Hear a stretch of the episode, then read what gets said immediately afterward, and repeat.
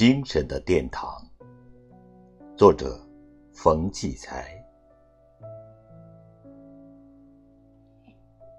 人死了，便住进一个永久的地方——墓地。生前的亲朋好友，如果对他失之过切，便来到墓地，隔着一层冰冷的墓室的石板，看望他。扫墓的全是亲人。然而，世上还有一种墓地，属于例外。去到那里的人，非亲非故，全是来自异国他乡的陌生人。有的相隔千山万水，有的。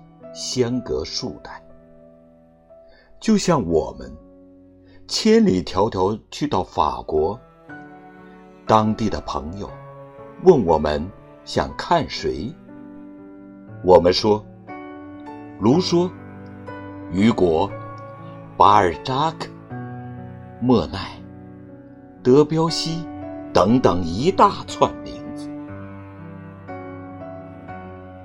朋友。笑着说：“哈哈哈，应该应该。”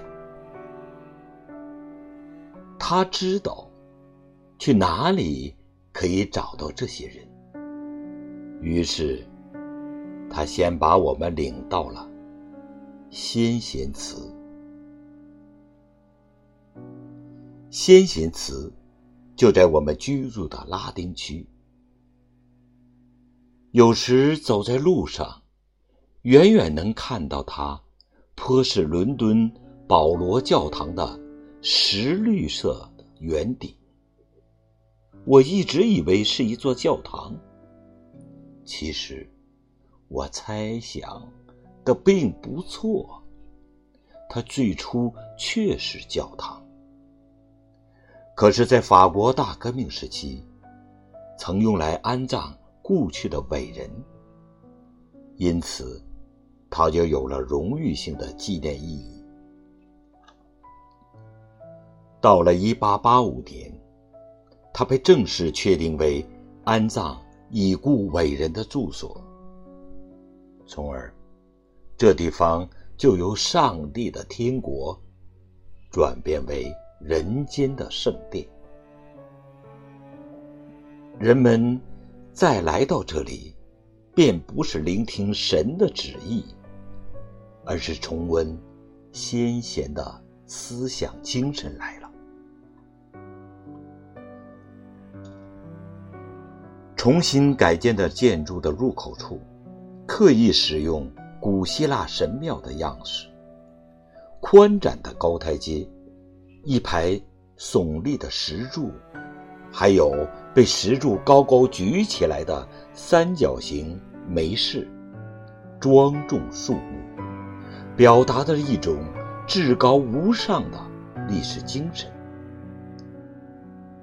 戴维·德安在梅市上制作的古典主义的浮雕，象征着祖国、历史和自由。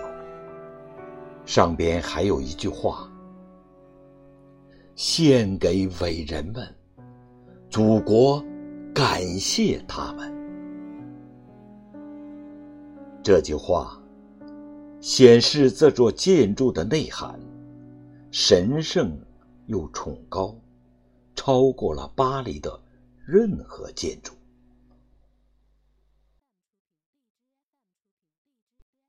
我要见的维克多·雨果就在这里，他和所有这里的伟人一样，都安放在地下，因为地下。才意味着埋葬。在这里的地下，是可以参观与瞻仰的。一条条走道，一间间石室，所有棺木全都摆得非常考究和精致的大理石台子上。雨果与另一位法国的文豪左拉同在一室。一左一右分列两边。每人的雪白大理石的石棺上面，都放着一片很大的、美丽的铜棕榈。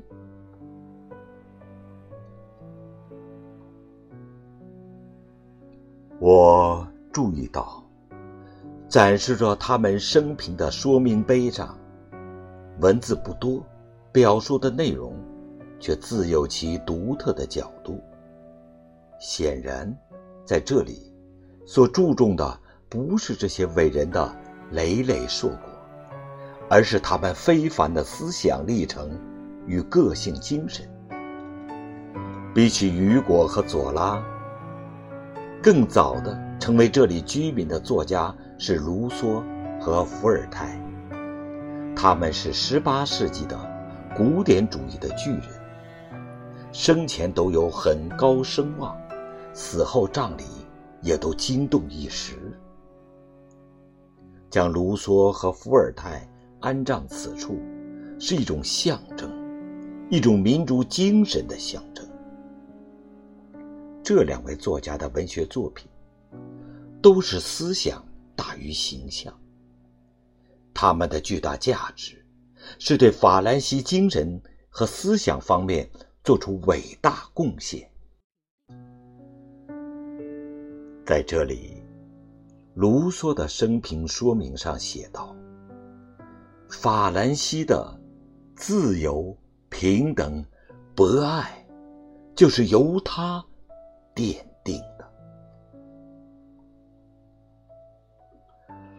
卢梭的棺木很美，雕刻非常精细。正面雕了一扇门，门微起。伸出一只手，送出一枝花来。世上如此浪漫的棺木，大概唯有卢梭了。再一想，他不是一直把这样灿烂的和芬芳的精神奉献给人类吗？从生到死，直到今天，再到永远。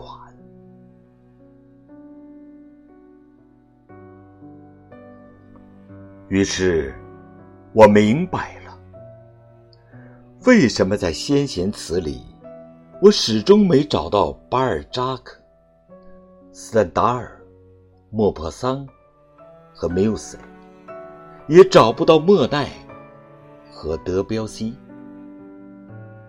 这里所安放的伟人们，所奉献给世界的，不只是一种美。不只是具有永久的欣赏价值的杰出的艺术，而是一种思想和精神。他们是鲁迅式的人物，却不是朱自清、徐志摩。他们都是撑起民族精神大厦的一根根擎天的巨柱，不只是艺术殿堂的栋梁。因此，我还明白，法国总统密特朗就任总统时，为什么特意要到这里来拜谒这些民主的先贤。读到这里，每一位伟人的生平，就会知道他们中间没有一个世俗的幸运儿，他们全都是人间的受难者。在烧灼着自身肉体的烈火中，去找寻真理般的真理。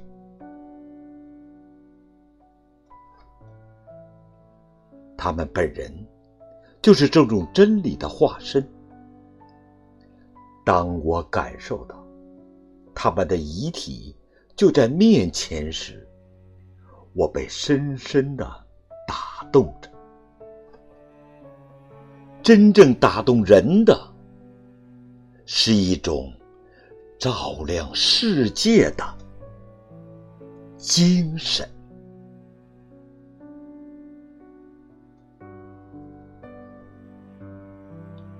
亲爱的听友，